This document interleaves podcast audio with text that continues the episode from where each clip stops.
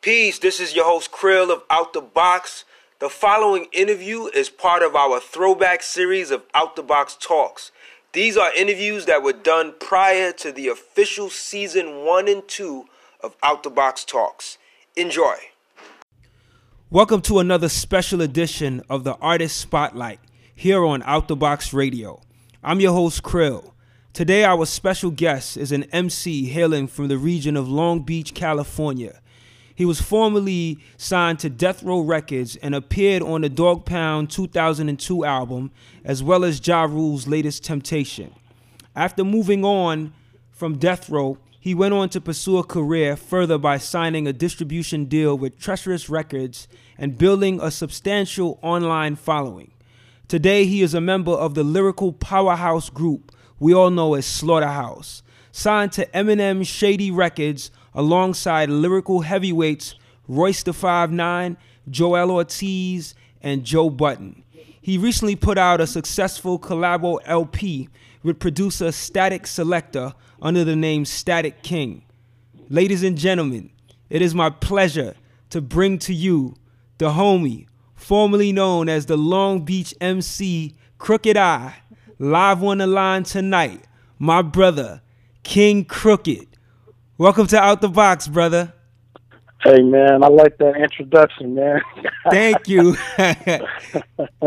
Salute, man. Salute. It's a pleasure to have you on, man. I've been, you know, rocking out to your music and just your vibe as an artist for for quite some time now. So I'm very honored to have you as a guest on Out the Box Radio. Glad, glad to be here, man. Thank you, thank you. So, you know, we got a lot of things that I want to get into tonight. But as always, when I do these types of uh, interviews, I like to take it back a little bit just to get a history of the artist and as the per- uh, of the person as well. So, tell us a little bit about yourself. Where did the inspiration to rap all begin for you? Man, when I was young, my mother used to play old school rap I'm talking Melle Mel and all that. Mm. When I was a kid in elementary, you know what I'm saying? And I used to write poetry, and uh, I started learning the songs that she would play, mm-hmm. memorizing the lyrics, and spitting them out. And I think that was it for me. You know, I was at a young age when I did my first recording session. I was eight years old. Wow. And uh, yeah, so I've been doing this for forever, man. I mean, it's been a part of me for as long as I can remember, really. So you mm. know, it's it's, it's the culture, man. I fell in love with the culture, and never look back. Dope, dope. Tell me a little bit about your um, you know, your family upbringing. Some of the people that influenced you, whether it be like family members or just people in the neighborhood that you know kind of encouraged you to do what you do now. Oh man, my older brother. I mean, my mom, she was a singer. You mm-hmm. know what I'm saying? She sung. Her and her twin sister, my aunt Charlene, rest in peace. Mm-hmm. They had a group. You know, they were uh, they had a little group, and she would sing backup for a Gap band, different you know things like that. And she had her own record deal once upon a time. So I just grew up in a in a music filled house. Mm. You know what I'm saying? Like see, remembering her sitting at the keyboard playing something or you know singing along with some songs that she wrote or whatever you know what i mean and my older brother as time went by he fell deep into the culture too you know what i'm saying so mm. he was always bringing Rakim, Big Daddy Kane, Kool right. G Rap, KRS One, LL Cool J, you know everything was in the house. So it was just a really a, a music filled house, man. I mean, you go in my mom's room and you see, you know, the O'Jays, the Whispers, mm. Chaka Khan, you know what I'm saying? You see all these records and all these magazines filled with those kind of people, and then you come into me and my brother because we share the bedroom. Right. You see the posters on the wall. You know what I'm saying? Wow. All the old Word Up magazines, and you know what I'm saying? All that. So it was just it was music filled house, man, and it kind of just inspired me to express myself musically. Nice. Now, from my experience of listening to you and watching interviews of you, you definitely seem to have knowledge of self as a black man. You know, give us a little history on how those seeds were planted in you. Yeah, man. Um, like I said, man, you know, Miles was a single. She was a single parent. You know, we lived in a single parent home. So, uh, you know, a lot of things that inspired me came directly from her. You know, so mm-hmm. um, after she's from Oklahoma, and that's a, you know, a very heavy Christian region. Mm. It's like the Bible Belt. You know right. what I'm saying? So, a lot of that. So when she moved to Cali to pursue her music career, she started meeting different types of people. She met, you know, Black Panthers. She met, you know, Nation of Islam, people who were, you know, Hebrew, Black Hebrew Israelites. She met a variety of different types of people who had different views on the world that she was used to. Mm-hmm. So, you know, she she fell in with some of them. You know, it was a time in the '70s where, you know, black was beautiful, mm. and you know, she just uh, fell in with them, and her friends, some of her friends would come by the house, would be part of the Panthers. You know, some of her friends would come by, would be, you know, Muslims, black Muslims, and you know, different types of people, man, and it, it just kind of opened up her mind. And sometimes you know it, it, it kind of just trickled down to the children you know what i'm saying? Right right. So you know we very open minded in the household towards you know different ways of thinking and different points of views in the world and and um you know i just used to soak up a lot of game because i was a young dude who always talked to the older generation so i used to just talk to certain people even talking about as a kid 11 12 yeah. and just you know sit back and and get knowledge from them, and, and then they would direct me into books, you know, like the mm. ISIS papers. Right, you right. You know what I'm saying? Or, or you know, stolen legacy. Mm, that's a that's you know a big one, saying? right? Uh huh. You know what I'm saying? That was basically it, man. Just a lot of, just a lot of reading, a lot of soul searching, and trying to figure out, you know, mm-hmm. the truth, and not and not, you know, trying to figure out history instead of his story. You know how that goes. So that's right. That was that was just basically it, man. Just just always thirsting to find out the truth. Right, right. Definitely, man. That's that's that's so great to hear, man. You know, and I the reason why I asked you about that was I had watched an interview where you were talking about a bookstore that you grew up on in in you know and your mom kind of passing that that information to you so i wanted to hear a little bit more about it you know so yeah, salute. Yeah, the, salute yeah, that. yeah, that bookstore is definitely a pivotal time in my in my life, man. My mentor, Elijah Asante, mm-hmm. he owned the bookstore. Um, it was called Uhuru Sasa, which means freedom, freedom now right. in Swahili. Mm. And uh, you know, he uh, he kind of took me in on some on some uh, mentorship because he was a he was from Watts, but his bookstore was right on the east side of Long Beach where we all used to be at. So mm. uh, he um he had like book signings in there. He had conscious connections where we would debate what we read. Basically, he was a mentor. Like I said, he was from Watts. You know what I mean? He went to he went to uh, USC law school. Mm-hmm. You know what I mean? And instead of opening a big firm or trying to work for a big firm, he decided to get back to the community and he opened an independent little law firm for everybody in the community that really couldn't afford, you know, legal representation. And uh, he also opened a bookstore, and uh, you know that a lot of books in there, man. You know, kept us fed. Mm. Put it mm. that way. Dope. You know, and it was it was a dope situation because it was right there on the east side, man. And everybody remember that building. We had battles in that building. We had it was a landmark. I can't wait till one day and I'm able to really expose the history of everything right. and particular building. Right, right, definitely. You know, there's a lot of artists. You know, I, I think about you and and and how far you've come and just the, the integrity that you have as a as a as an MC, right, and what you stand for. But um, there are a lot of artists that kind of start out with a fiery level of consciousness, and they begin to get more as they begin to get more recognized and more popular that consciousness starts to slowly disappear from the music. Sometimes it goes completely, and sometimes it just simply gets watered down.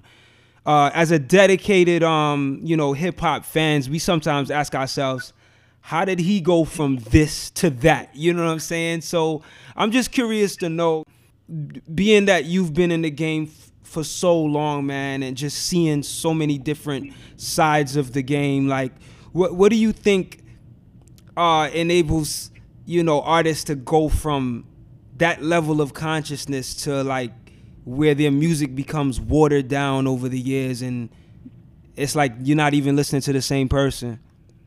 I know, right? I think I think that's man. We I think we all know what that is. You know, um, mm.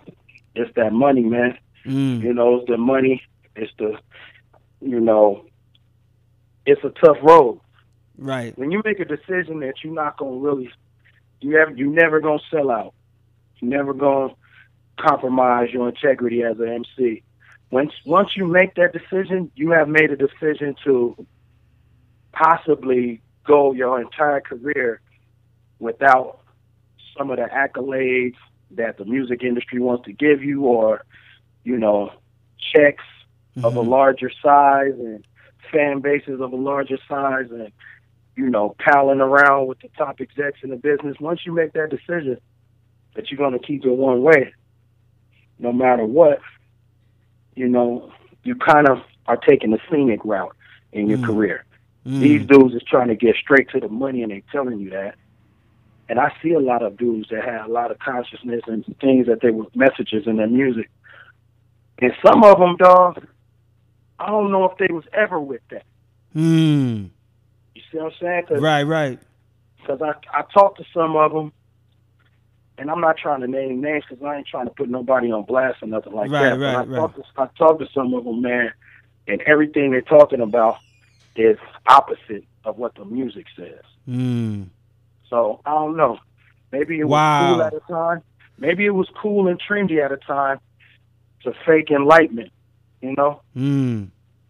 Maybe that. Maybe maybe they caught a wave where, you know, they was listening to, you know, Black Star. Right. And felt like you know, yo, this.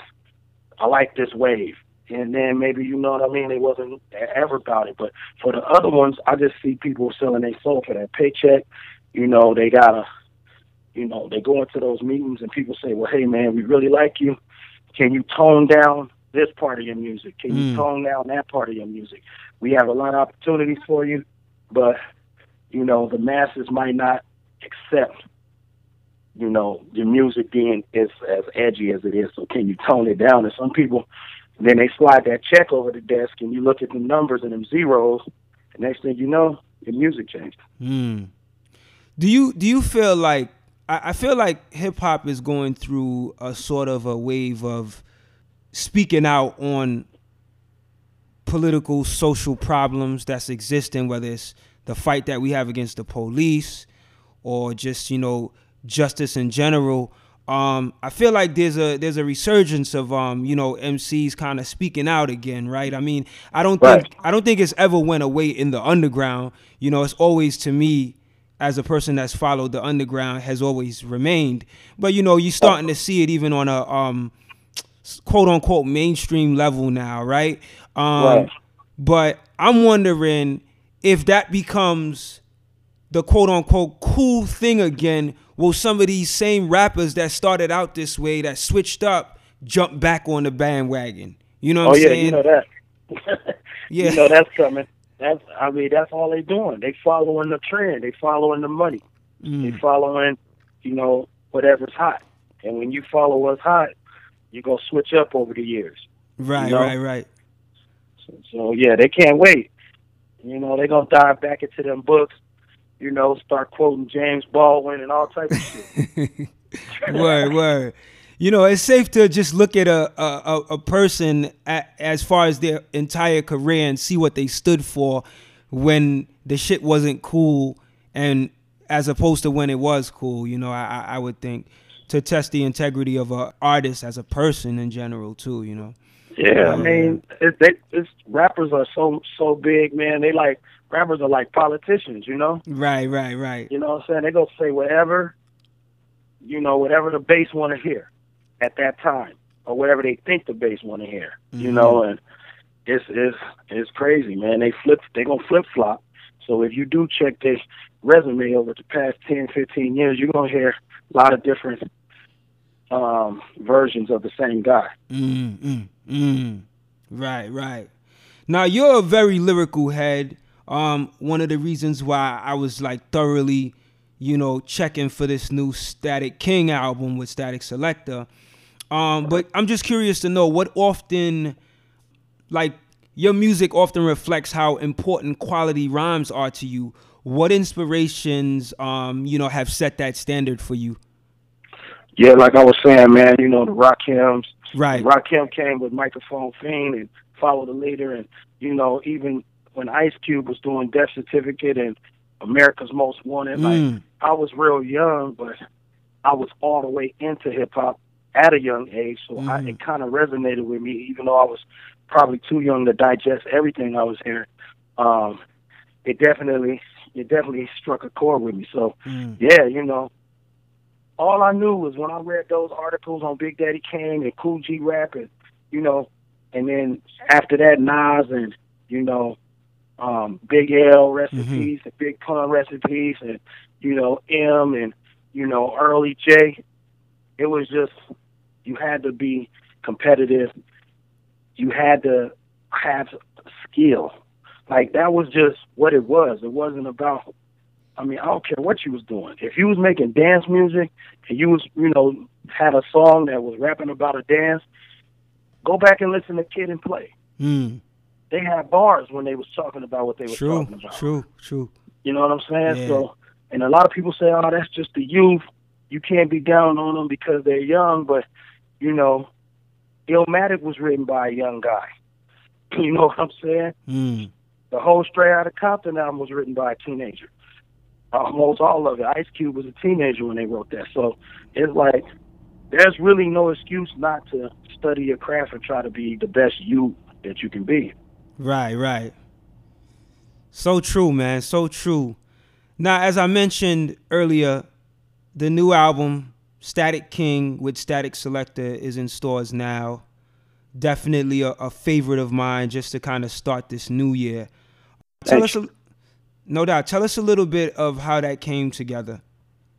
Um, basically, man, we just uh, we used to always bump into each other at different little events, or you know, the music industry is really pretty small, and uh, we just always bumped into each other, said we need to do something, we need to do something, hmm and one day, man, we ended up at a PRhyme show Mm. in New York, Dope. and we were backstage, and uh, we like, yo, they having too much fun up there. Let's do it. So we just decided that day that we was gonna make it official, and uh, Statik just started hitting me with beats, and we started, you know, trading ideas, and here we go, man. First, first effort out there. Mm. So just like the chemistry was just a smooth possibility for you. Yeah, it was. Yeah. Yeah, the chemistry was smooth. I mean, I, I think what it is, man, is that when you respect somebody and, and and and they respect you, it's easier to work with that person. And if they represent, you know, anything similar to to what you represent as far as hip hop, it's not hard. You know, it's not a fight because it's not like, yo, I let's make a club banger. I let's throw this record at the Right. strip club. I we need something on the radio with a big hook we, we need to go get a crossover singer on this hook, so so it could you know it could uh, tap into different markets. It's none of that. It's just Mm. straight. Yo, this beat is this beat is nice. I'm about to do this to it. Right. you know what. I'm saying? And Right. just, it's just easy. When you stand true to who you are, it's very easy. Word. How was the album actually recorded? Because it sounds like you you just heard the beats, got in the vibe, and went in. That's how it flows to me. Yeah, man. It was uh it was really a. Easy were you in process. person with him? Were, were you in like a studio? on, yeah, sometimes sometimes Okay. I was, but a lot of times we was flying ideas around because he was touring with Joey Bada$$. Okay. You know, and I was on the road too, so we were flying ideas around. But I don't I don't mind that that form of uh I don't mind that form of creation. Right, right. You know, I, I'm either way with it. I just love rap, so sure. It don't matter how it goes down. You know what I'm saying? But I'm I'm either way with it. I I, I like cooking in the in the studio right with the producer, and mm-hmm. you know that's dope. Or I like having the whole room to myself and just absorbing the music and, and letting the music guide me. You know what I'm saying? Ain't so, nothing ain't nothing wrong with being versatile and being able to manipulate which you know method that you use to actually record. So I I, I could dig it. Word. You know what I mean?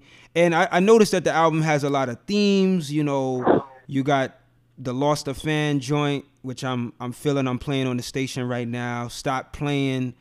Um, I like the I like the the bitch got me fucked up joint. Like that's kind of I, I it, you know it, it it seems like the song has more to it than just the surface of what the the title states, right? Because at exactly. the end at the end you kind of it kind of ends with you kind of further defining that. When I you know when I was listening today, I was like, oh, I get it now. I get I get the double entendre or the double meaning with this record here. You know what I mean?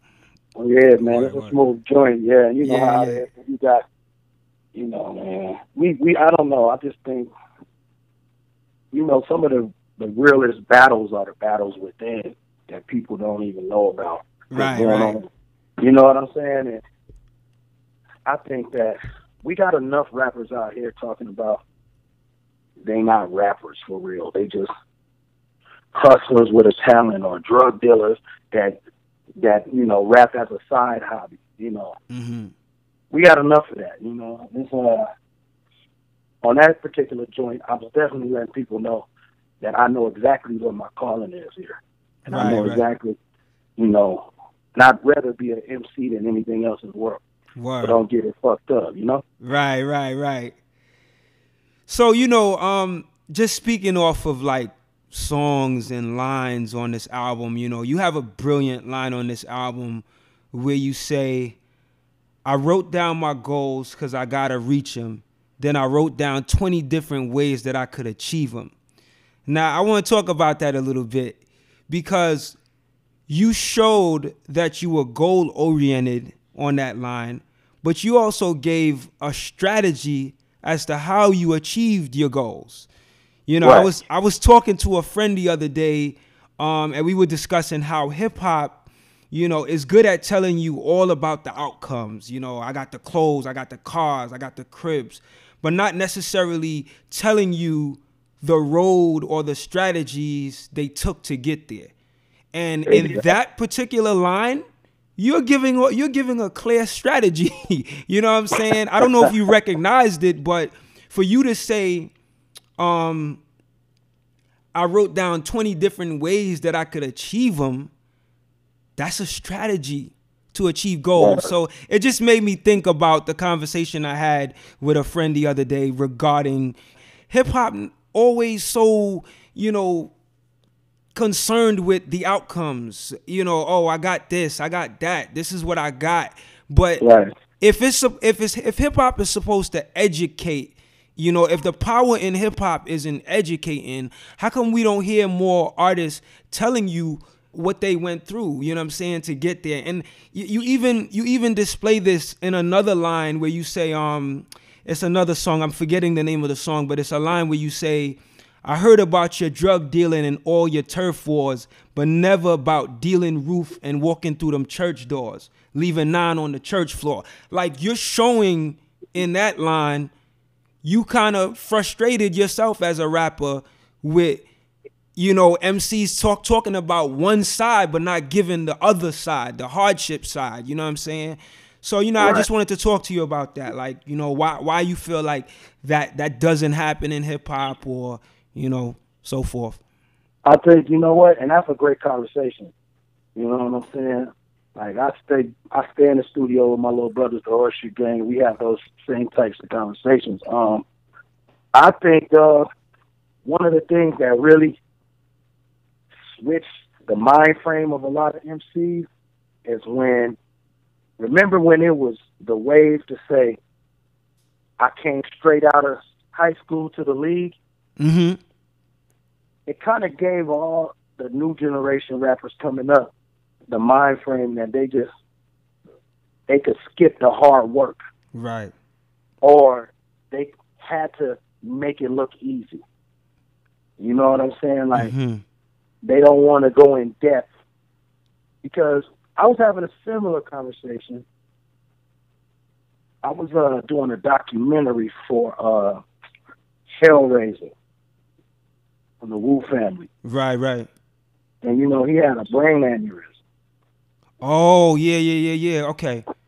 Yeah, he had a brain aneurysm, and he um he's on a struggle trying to get back. So the the documentary is showcasing his fight to get back. You know what I'm saying? And the Mhm. fight again. They said he wouldn't walk again, so he started walking again. They said he couldn't do this again. So I'm not gonna give the whole documentary up, but the the point was, hip hop will tell you,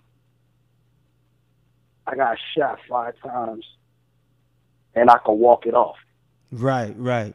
hip hop won't tell you I had to have a colostomy bag or Right. you know I had homies who had to help nurse me back into you know where I'm at now or my, you know my woman had to be there for me Right. mentally Right.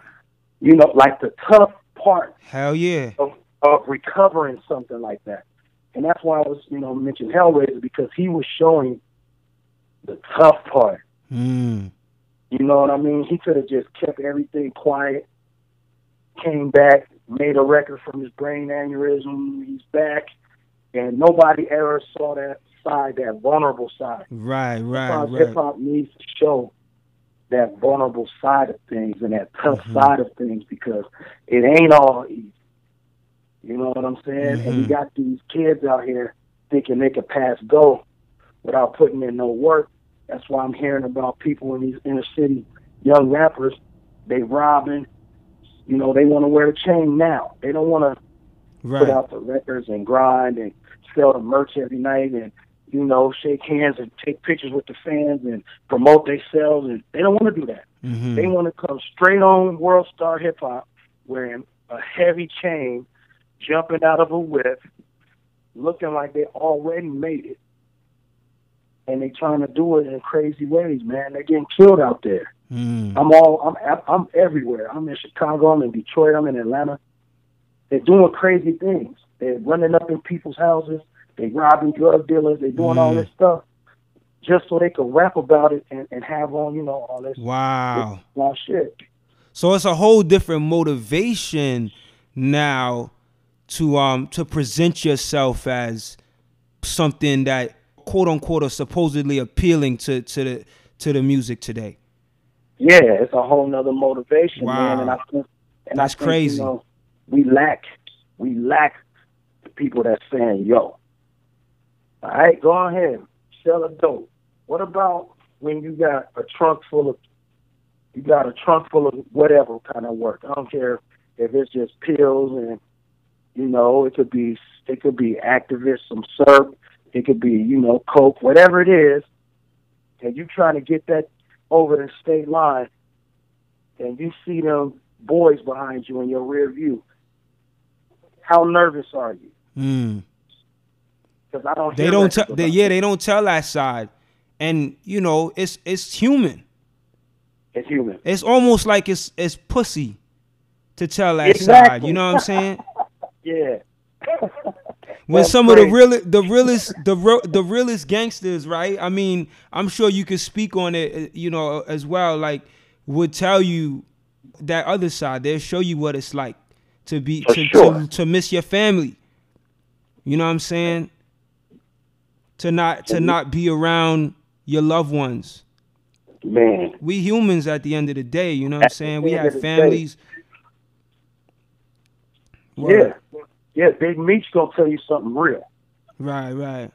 Now, you know what I'm saying? So that's what it is. It's like we are missing that side, man. And that's Yeah. I think on Lost a Fan, you know, I was really reaching for this conversation hmm to happen. You know what I mean? And also, since I've been connected to M, you know, now I'm with Statik KXNG, you know, real is just real. Some of the white fans who follow me because of my relationship with Marshall. Mm-hmm. Sometimes if I post certain things, they get turned off, and they let me know on Instagram. You know what I'm saying? If I Mm. posted something about Sandra Bland or you know, Wow. Tamir Rice.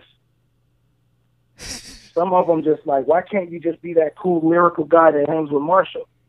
But see, they they not they not checking for your history. They're not. They not checking for your, you know, how you started out.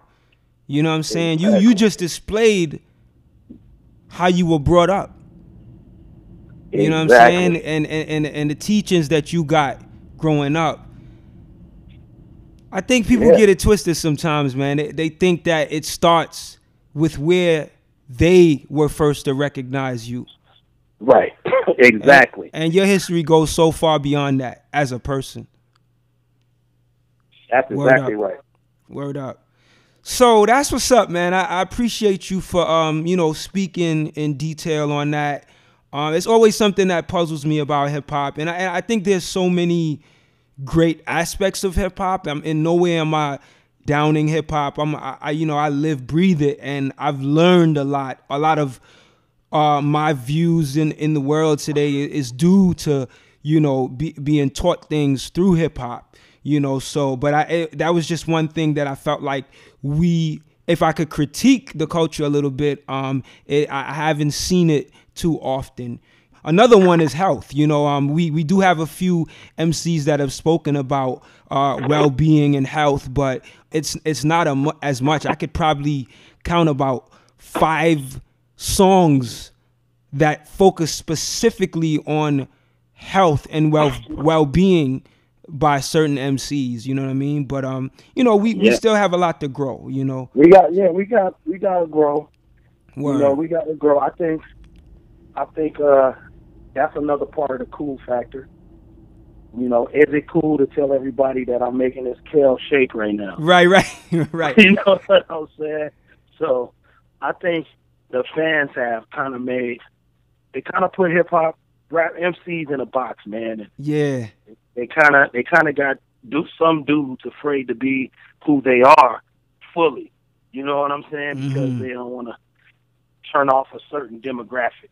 right, right, right. You know what I'm saying? And that's just crazy Word that up. these dudes is you can't even be yourself. You can't even have an honest conversation half the time. Like I sit and watch interviews from other artists and I already know what the answer to almost every question is gonna be because they're trying to be politically correct. Right, right. So there's a lot of room to grow. You're right. The health Definitely. thing, that's a dope thing, you know what I'm saying? I'm glad fifty when he did the vitamin water that kind of switched switched gears, you know what I'm Right, saying? right, right. right. and it worked for it. you Yeah, know what I'm yeah, saying?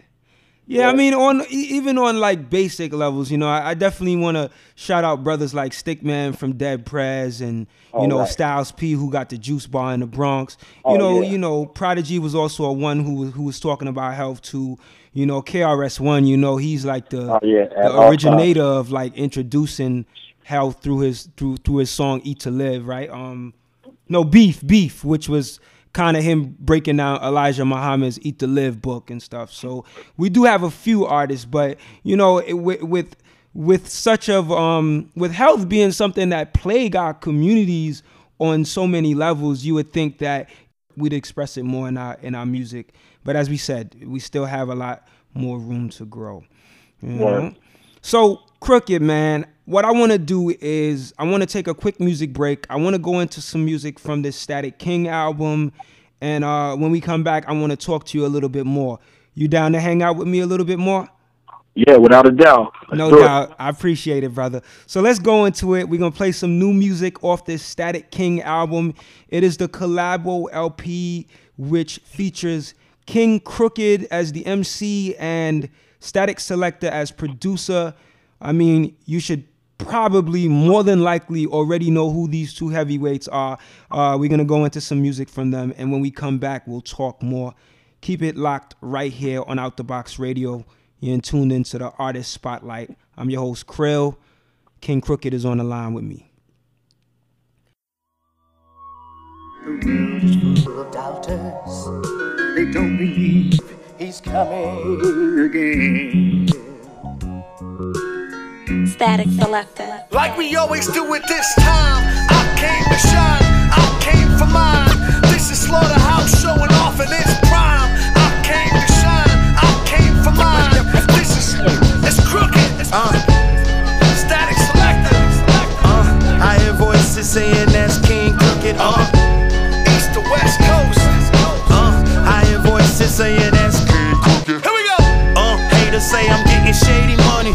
Now they whisper out how the fuck to take it from me. Uh, I keep the craziest pistols. Bullets come at you like Patriot missiles. I'm Tom Brady money, homie. But on the real though, a nigga be trying to chill though. These pussies still acting dildo, digging they own hole. I'd rather slide in a place with a chick who got a murder case between her thighs and her waist. A ass you can kill for. Oh, that's just my Fairfax chick.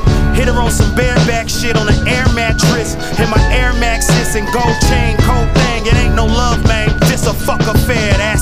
baby. Back to my comp, I kill them, they push up daffodils. My homies who trafficking asking me if I'm rapping still. Before I had a deal, I was boxed up in that coop like a happy meal. Trying to touch a half a meal, rest in peace, half a meal. This shit is so real to me. You niggas ain't ill to me. Unless you mention Pac, Nas, L, and M to me. Or Big on Juicy, shout out M to me. Man. I wrote down my goals cause I gotta reach them. Then I wrote down 20 different ways that I could achieve them. And I did that, everything just became clearer. Grabbed a Sharpie marker and wrote, I'm unstoppable on my mirror. You hear me? Uh, uh, uh. I hear voices saying that's KXNG Crooked. Uh, uh, uh. Uh, I hear voices saying, Like we always do at this time.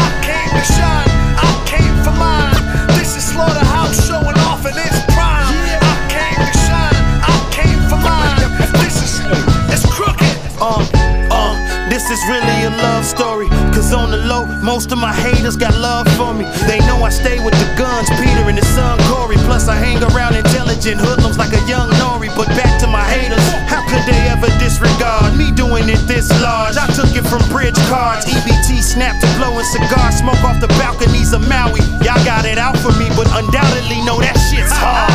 But still, you wanna disrespect. Okay, still I'm gon' get the check. Put it in the safe house. This do rag music with the cape out. I rap over your head, and plus I'm on you niggas' necks. Yes, Lord, scratch the Bentley off my vision board. Law of attraction. I simply cut out a picture for it. Then I park the Anaj right in my garage. I'm winning against all odds. Like we always do it this time. I came to shine, I came for mine. This is Slaughterhouse showing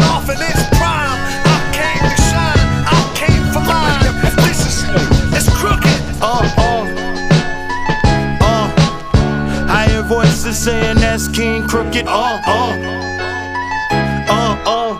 I hear voices saying that's KXNG Crooked, uh.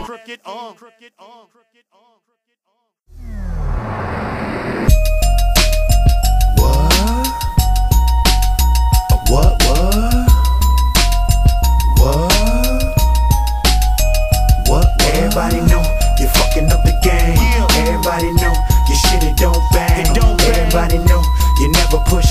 never shot a thing. Lame juice running in your veins. We out here gaining power, getting paper, getting pussy. Uh-huh. We out here gaining power, getting paper, getting pussy. Uh-huh. We out here gaining power, getting paper, getting pussy. Uh-huh. and didn't have to sell our soul. It's that king shit. Everybody know. I came in this game without a dime in my name.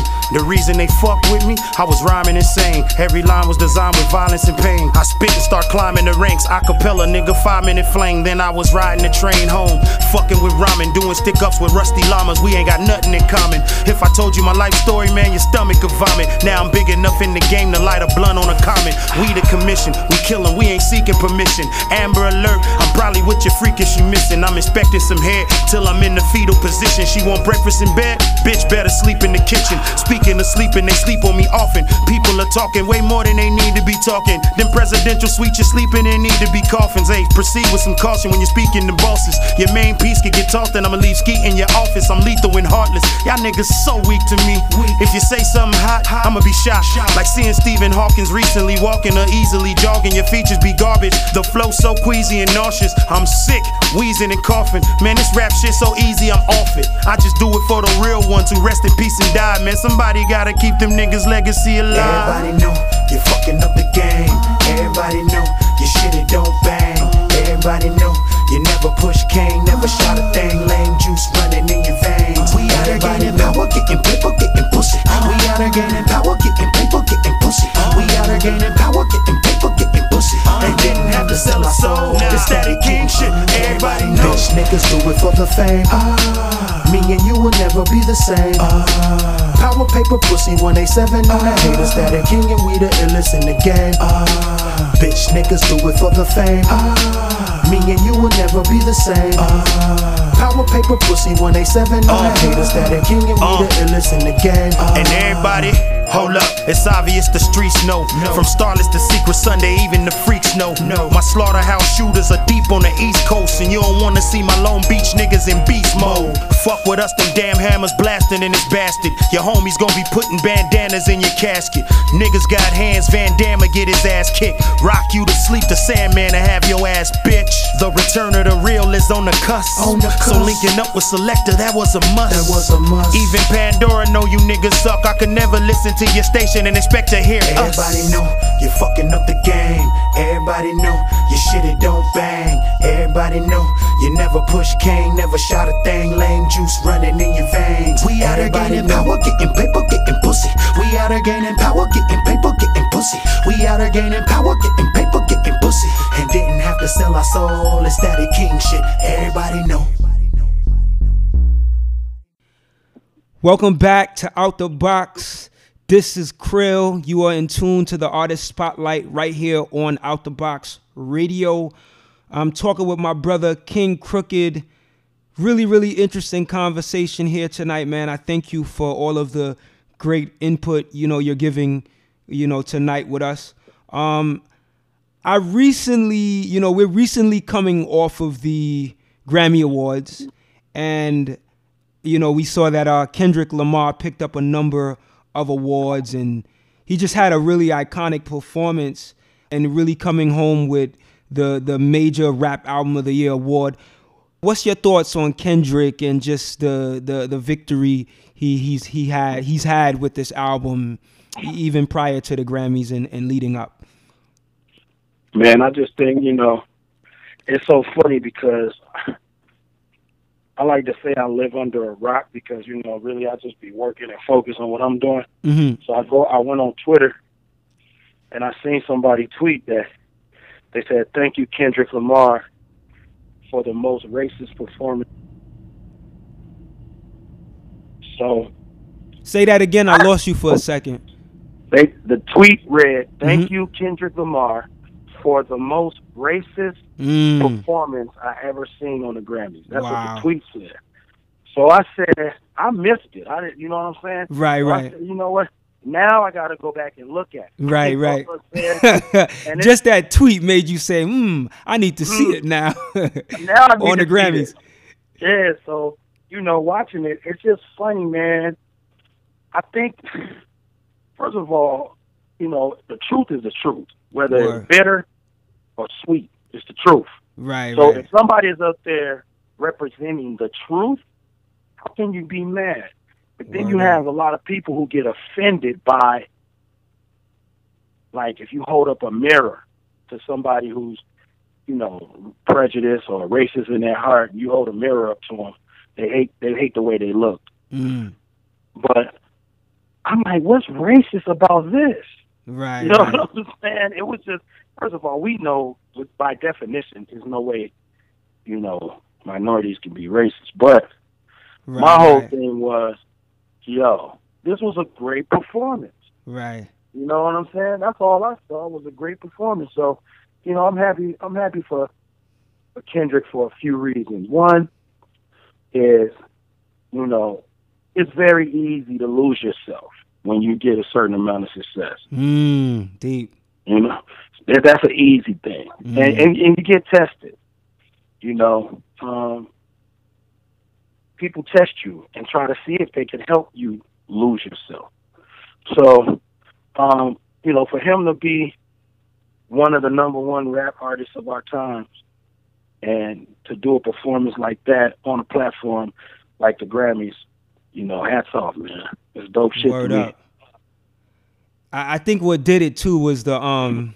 I mean, you had them African dances up there, you know.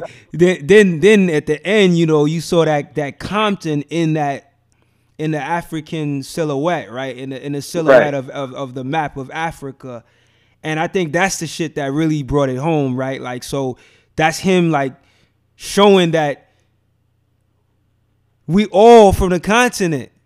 He's just showing where the part of America that he represents, but still the connection to the continent, and that that spoke uh, some power right there. You know, so that was a powerful message right there. powerful, man. And I just Yeah. think, you know, listen, man, hip hop is a is it unites people. Right. One of the probably probably one of the most um, effective vehicles of unification out there. You know, when I went to my first Public Enemy concert, I was a kid. There was more white people in there than black people. Word. You know what I'm saying? So, you know, hip hop is this is a tool used to unify. right. But we just always got to keep it real with each other, no matter if you white, black, brown, Asian, no matter what. If you say you want to be part of this culture, we got to be able to always keep it real with each other through Word the up. Through the performances, through the interviews.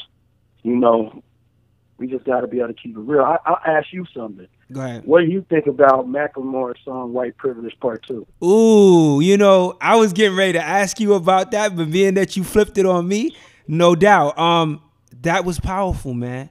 That was powerful. Like that was. I'm playing it on the station right now, man. Um, now let me just say this. I'm not. A, I wasn't a fan of Macklemore. I've never really, you know, the thrift, the thrift shop joint was alright, you know, but I really wasn't like checking for him like that. But um, after hearing this record, man, he touched on some things that I mean, I've really never heard anyone say. And it was it was amazing to hear it come from his his mouth representing his race. You know, um, it just was a brilliant song, man. Just there's a lot of truth in that song. There's a lot of truth, and I have like so much respect for him for doing that. Right. And and I understand he's gotten flack for that shit too. Yeah, yeah, he's getting, he's getting, you know, they coming at him, but you know, I see, you know, it's funny too because people, some of the, some of the, you know, fans out there like, oh, I'm tired of him crying about being white and shit like that. But I mean, They didn't listen to the song. they didn't listen. They ain't skim- really listen.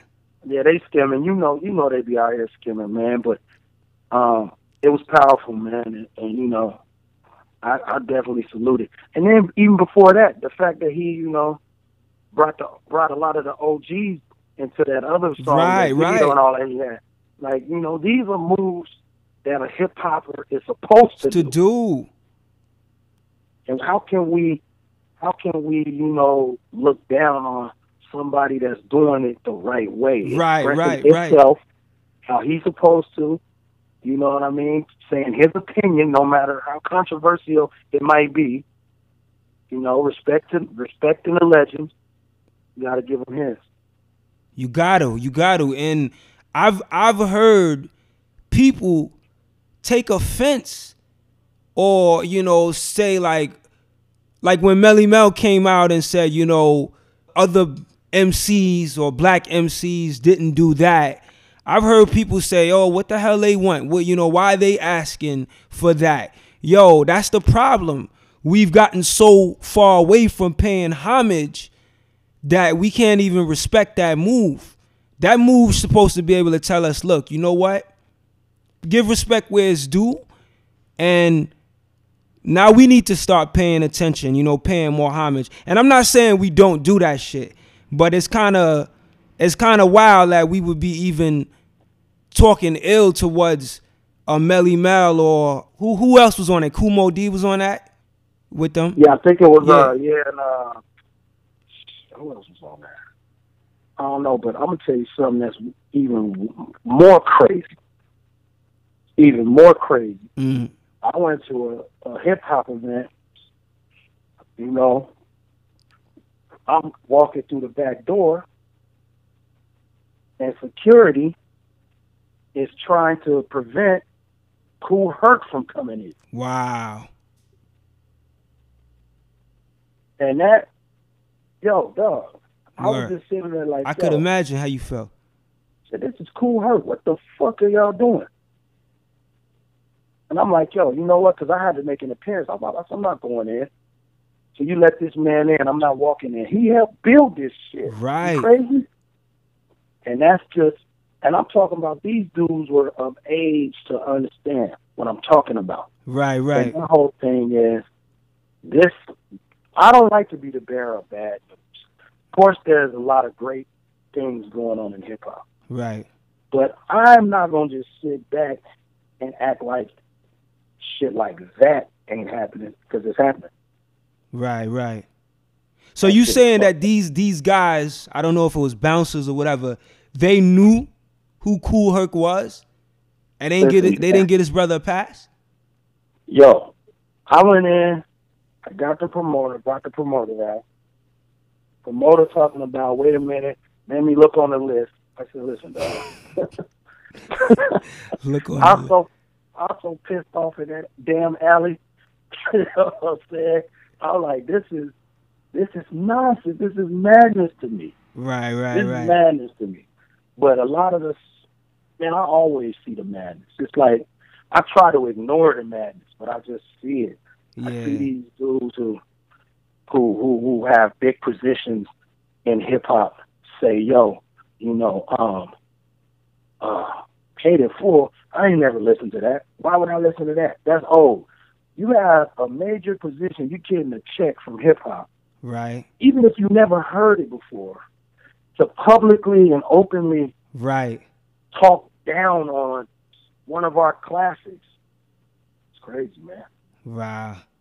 You you know that brings me to um the conversation uh, around some of the younger heads. I don't want to beat this in the head too much, but while we on the topic, like just the conversation around some of these younger artists who kind of reject the 90s or the the golden era of hip hop as you know not much um and i i could respect their perspective because maybe they didn't they didn't grow up on that but i i also know a lot of um young cats there's a number of young cats out there brothers like Joey Bada$$ Bishop Nehru stroll Astrom- astronomical kid like th- those cats they're young brothers man you know what i'm saying and they they're more connected to the to the golden era than than some of their their peers. You know what I mean? So I'm just curious to know, like, what do you think about the divide in terms of um Yeah,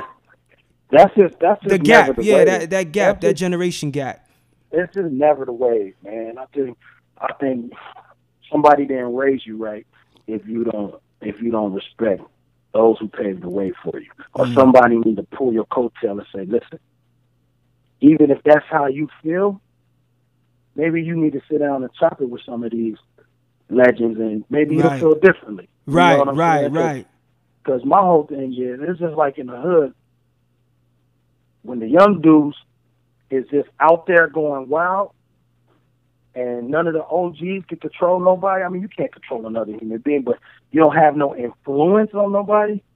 The bodies start popping up Mm. at an alarming rate because you know when you're young, you got more energy. You don't give a fuck. You just, you know, you're probably more emotional about a situation that you could have let slide, but you didn't let it slide, and it's all types of different things.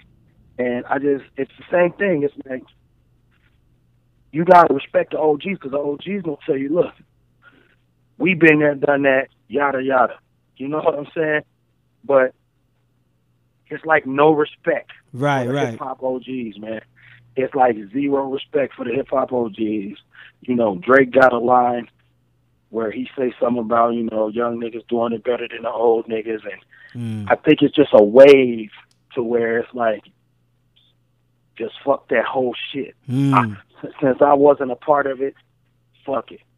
But you know, that's funny. That's funny he would say that because when he came into the game, he was given props to a lot of cats that paved the way before him. You know what I'm saying? Like he, you know, one of Drake's favorite MCs is fucking Phonte from Little Brother. I mean, he's not no old school artist, but I mean, Yeah, he's been mean, on he's record stating that. he's a trailblazer. Nah, I get it, but I think I think what happens is sometimes lines like that, and you know, hey man, I, I believe Drake, and I ain't just saying this shit. I think Drake is talented. Word, You me know, too, me too. I, I be I be really like like it, it it hit it hit me when I found out about the Quinn Miller possibilities. You know what I'm saying? Because Mm. of the way I respect the man's ink pen and, and, and his, you know, craftsmanship for songs. Um but uh yeah, I mean we gotta just be he got he got a powerful voice out there. So if he saying something like that, you know the young niggas they gonna be like, Th- that that makes up." sense. That makes sense. Yeah, you know what. I'm saying? And it's like we gotta we gotta unite. They ain't no no we ain't gotta hold hands and sing Word. songs. We saying, yo, you know what? This dude right here, it, it might not be as many doors open for you if it wasn't for this cat. So Right, let's right. always respect this guy. That's right. You know what I'm saying? And that's just it. It's easy, simple. Word, word. What's your perspective on um black folks boycotting the um you know these typically prestigious award shows, whether it be the Oscars or like what, what what's your whole perspective on that move or that as a strategy uh for us? I think boycotting always works Mm. if you really get to organize a good one. hmm You know what I'm saying? If you really organize a good boycott, because we have more power than we think, and you know when we put that power into effect, man, people people feel it. You know what I'm saying? So I think boycotting is is cool. You know, uh, but at the same time, my personal feelings are. I'm glad to see Kendrick Lamar get five Grammys because I understand that that man is living his dream. He's Right, feeding his right. family, and those Grammys are going to help keep that alive Word up. in this industry. Right, right. You know, but me personally, I'm not, you know, interested in those. You know, I don't know. It's like sometimes, man, getting the Grammy or getting nominated, like you know, I think, I think we got something like that too off of one of Eminem's albums. Um, Right, right, right. But the thing is, you know, you get it. They send you this document, and hey, I'm about to get a Grammy and all this kind of stuff, and and it's cool. But it's just as cool to be in a barbershop and somebody say, "Yo, that Static King is dope." Right, right. I like think that perspective. I could I could respect that perspective. It holds weight. Yeah, I think people kind of lose sight of that. You know what I'm saying? Because we, I walk in that booth to connect. I walk in that booth to connect with the hip hop culture. Everybody else is just eavesdropping on our conversation. That's real. Mm, word. Wow. You know, it, it it just it makes me think of the journey, right? You know, and it's something I had to think about myself, even on my whole journey as a you know as a journalist, as a media person. Um, I, I've I personally had moments where I felt like, damn, yo, what am I? You know, what am I doing this for? You know what I'm saying? Like, I'm not I'm not where I want to be. You know what I'm saying? Um, I'm sacrificing a, a lot. And then it hit me the other day, you know, not too long ago. I just started saying, you know what, man? The reason why I started doing, you know, this journalist work was because of a desire and a passion to do it. And I had asked myself one day when I had moved into my apartment, you know, with my family, I said to myself, what can I do that even if I didn't get paid for it, I would still do it. And I had to bring myself back to that. You know what I'm saying? And it, it's it's it's it's a it's a scary thing to ask yourself because you know money is a is a is a is a necessity out here. You know what I'm saying? And Exactly. It's can't my it. this ain't my only hustle. You know what I'm saying? But at the end of the day, you know that that feeling of um, you know, being fulfilled or or knowing that you're doing something that not, a price can't be put on is what kind of drives me, you know. But I, you know, sometimes you get you you drift away, you know, and Yeah, you you, yeah, you get sidetracked. You gotta come back home sometimes. Exactly. Now, Yeah. I've been there, I've been there where, you know, you feel like some of your art is not being appreciated it should be. You know, it's human. Say it again. You you was breaking up a little bit. I said I've been I've been in a similar position where I felt like my art wasn't appreciated how it should be. But that Right. it goes back to what you said about being human. It's Human. Word up. True indeed, man. Thank you so much for that, man, that insight.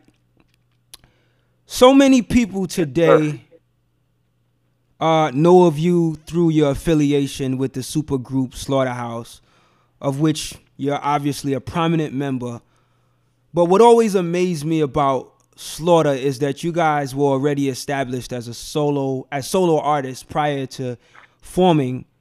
But even more, you all remain loyal and successful years after coming together. That's major. You know what I'm saying? Definitely a major thing. What do you credit to that outcome? Uh, respect, and that's the reason why, you know, we uh we did the slaughterhouse thing, how it, how we did it with the members that are in it. Mhm. Uh, there were other guys that could have, you know, been e- could have easily been a slaughterhouse, you know, but Interesting. uh, it's the respect factor. It's the fact that we all went through trials and tribulations in the industry, and we all, you know, respect somebody who's gone through a struggle. So it just made more sense for us to be the four, and I think that's the glue that keeps us together. Is the fact that we respect, we respect each other. You know what I'm saying on a, on a on a high level not Mm. just as artists, but as as men who who've gone through, you know, a lot of different tests and still out here representing hip hop to the fullest, no matter what. So No doubt. And you could definitely hear that respect in your music. Like I listen to each of you guys when you rap, whether it's solo projects. You guys always tend to show that love and that respect for each other in your verses. Which Word. which when you hear it, you you know you can see that it's genuine because you guys continue to express it. That's a that's a wonderful thing, man. Um yes, sir. yeah. If I if I had to challenge you a bit, brother, I just thought to ask you, outside of Slaughterhouse, what would you say is your favorite four man hip hip hop group? Four man. Yeah, four four four men. It don't have to be all MCs, but just a four four people. Whether it's a woman in it, I, I, it don't matter. Just four heads. What's what what's, what what would what would be like your favorite four man hip hop group outside of Slaughterhouse Dang, how many? Four man. Hip Yeah. I could I could name some, you know, and, and just throw out a couple in case you know, um, you know, we got Onyx, we got Lost Boyz, we got, uh, you know, it's a question I asked in our in our Facebook group the other day. So um, let me see. Some people gave me some responses. Because I know Black Hippy, but I Right. don't think I don't know if they really put out. You know what I'm saying? Right. It doesn't matter. It, it doesn't even have to be just one group at some time. You could even say the Four Horsemen, like you know, with Canibus and um, Oh yeah, Killah Four- Priest and them, like you know what I mean, like Yeah, that that group. Did they ever put a record out? Because that group looked phenomenal on paper. word, word. Ra- Ras Kass was down with them too. Um, I'm Yeah, not Ras, sure. Kurupt, Killah Priest, Canibus. Yeah, I don't think they actually um put out an official project. ever. Yeah, I don't think so yeah. They, they was they was like the most feared group, and yeah, they didn't even drop the album yet. you know Yeah. what I'm saying? word, uh, word. Uh, I mean, you got Tribe, yeah. who, you know, Tribe. You could say tr- Tribe oh, was. if we could, yeah, if you could throw Tribe in there, if you could throw Tribe in there, you gotta say that. But if NWA is, NWA is in there too. uh, it- well, yeah, I, it would be NWA for me. NWA for you. Okay. it would be NWA, no doubt. I mean, you know, they just changed hip hop. They changed hip hop. You know, they did it against the machine. hmm You know, and from that group has man, the root. That group is the roots, and the fruits are crazy. Word up. what I'm saying? How'd you How'd you feel about um Straight Outta Compton? Man, I love that movie. I um, I got an opportunity. I went to the premiere. hmm So, you know, it was just dope to see Dre in there, Cube in there, the family of Easy E. You know what I mean? And everybody that played in the movie in there, and the movie theater was just rocking and rolling. It was like a concert. Mm. People standing up, giving standing ovations when Eazy Wow. left Jerry Heller. You know what I'm saying? And when Cube dropped No Vaseline, the whole shit went crazy in the movie theater. It was it was a great movie though, but uh yeah, dog, I think they did a phenomenal job on that. Mm. Um it's one of my favorite hip hop movies. They just shot up. They did a great Wow. job. They did a great job.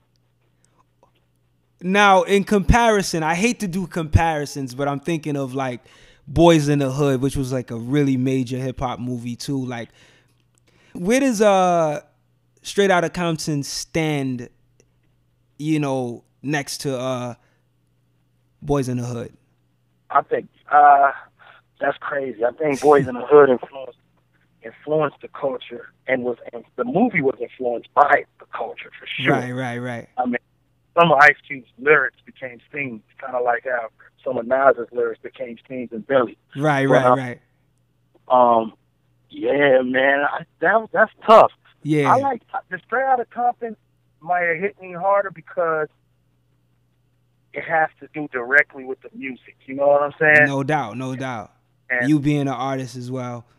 Yeah, man. Uh-huh. So to me, that's just one of the greatest hip hop movies ever, man. Like Word. I, I can watch it at any time. I, you know what I'm saying? Like we can get off the phone if if I wasn't on my way to the lab, and I just say, man, let me watch Straight Outta Compton. Right, right. you know?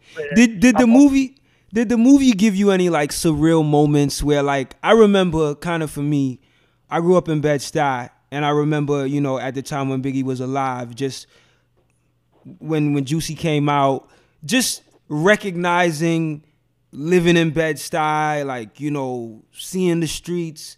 And then, you know, when Biggie passed away, it was just kind of like, wow, like I was actually living at the time when he was he was out. You know, he was doing when he put out his first album, just experiencing that energy of Bed Stuy. You know, did you have any like moments of like reminiscing as to what it was like when you was first starting to listen to uh, um, NWA and kind of reflecting while watching the movie? Oh yeah, man. Cause see, my older brothers and them used to low ride. Right, had right, Six boards and all that. Like it just took me right back to my childhood. right. Uh, and like you say, seeing the different streets and you know the different things that we heard about through rumors, seeing it play out visually, Uh huh. you know, what I mean, was just was incredible, man. And um, you know, I guess they said it was like three more hours worth of footage that they had to cut out. Right, right.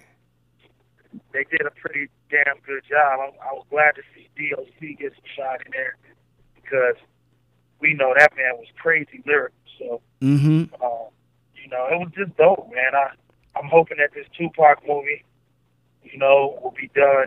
I hope so too. Yeah, I hope it's done right, man. like. Yeah, done right. Exactly. Word up.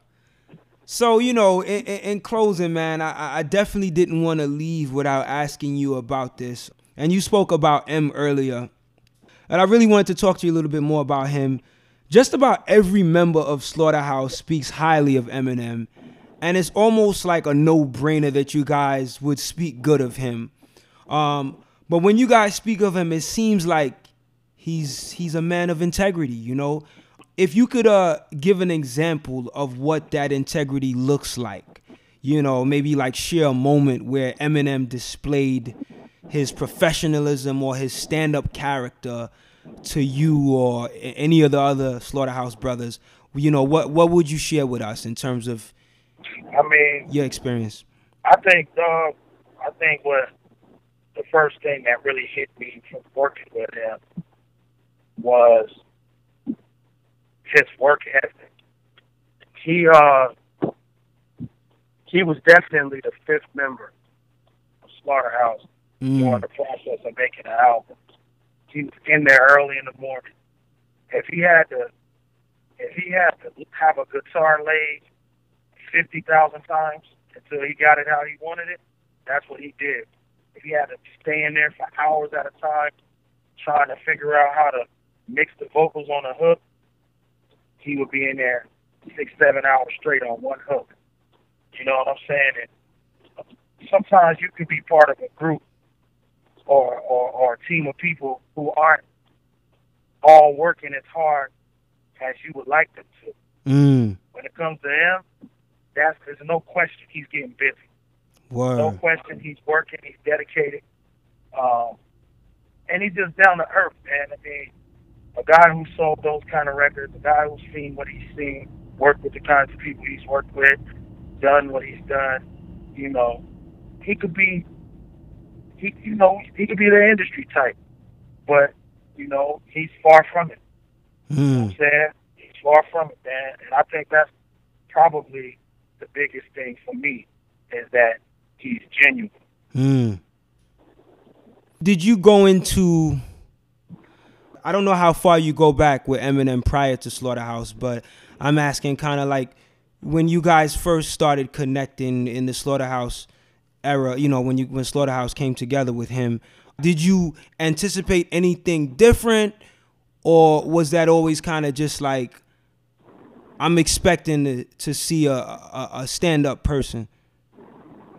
Yeah, I didn't know what to expect. Right. Because, you know, out of everybody, you know what I'm saying, I, I, I happened to be the one that was on Death Row Records. Right, right. So, you know what I'm saying? So when I came in, I didn't really know what to expect.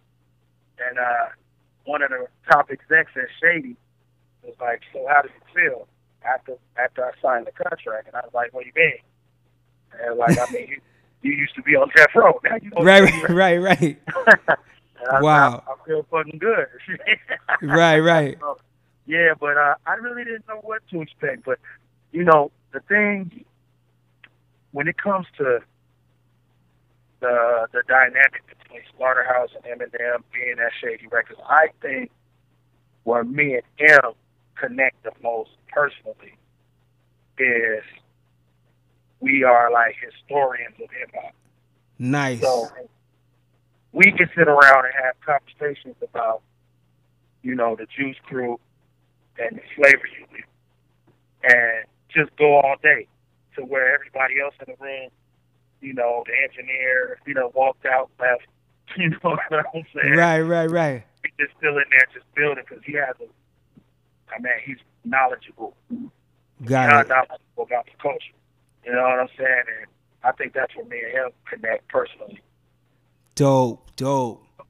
So, man, KXNG Crooked, I want to thank you again for taking the time with me tonight. I know I had you for a little while, but I really appreciate it, man. It, it means a lot to have you, you know, just speak and, and just keep it so real, you know, with your perspective on the on the show, man. It means a lot. Thanks, man. Nah, thanks for having me, bro. Great conversation. Thank You you, know, man. So, in closing, man, tell us what's next, man. Are we gonna see a Slaughterhouse project next? Is there any like other solo moves, business moves you're trying to make? Man, I see. Uh, see the Slaughterhouse project. You know what I mean? We, we we put in a lot of work, and we created something that we got to give to the world. Um, so I definitely see a Slaughterhouse project. Um, you know, I'm, I'm dabbling in a couple different different business lanes, trying to uh, create platforms for new and up and coming artists. No That's doubt. what I'm dedicating the next probably ten years of my life Whoa. to trying to to trying to help create platforms, whether visual, whatever, you know, to bring to help to bring shine to up and coming artists, kind of, uh, you know, just do my part on giving back. And I'm blessed to be able to, you know, take care of myself, my loved ones, with, with my with my, you know, with, with what I do, and I see I meet all these different artists on the come up, and No they get they get uh, discouraged because it's a lot. It's hard work. It's a lot of patience. You, you got to sift through a lot of fakeness. So I'm trying to really, uh, like I said, next ten years, man, just just create those platforms, man. Well, man, all the best of success with that, man. You know, we're definitely here to support that real music and anything you know dope that you got that you're working on, man. You know, definitely feel free to send it this way, man. You know. Word up, bro. I appreciate it, man. Shit, Thank man. you, Good man. Just let me know when we doing it again, man, and I'll be there. Salute, brother. I appreciate that, man. You have a good night. And uh, you know, thank you again, man. We will continue to look for you with this new album, uh, Statik KXNG, that's out, as well as the Slaughterhouse Project in the future and any other stuff that you got coming out, man. Thank you again. And you have a good night, brother. You too, bro. All right, man. All right. One love. Peace. There you have it. My brothers, KXNG Crooked, off of Slaughterhouse, one fourth of Slaughterhouse. Really dope convo with him tonight, man. Um, really good brother. We're gonna be looking to see all the other things he's gonna be doing in his career moving forward. People, please keep it locked right here on Out the Box Radio where you can hear MCs like Slaughterhouse, KXNG Crooked, Statik Selektah, and all the dope music that the indie hip hop scene has to offer, man. Just straight honest quality music, man. It doesn't matter you know what race you are, what you represent. We we gonna play it as long as it's truthful, it's honest, and it's creative, you know, and it's quality, man. So keep it locked right here on Out the Box Radio. We're gonna close out this show with some some more music. Make sure y'all check for that new Statik KXNG album in stores now. Shout out to KXNG Crooked for joining us tonight. Till next time, next show.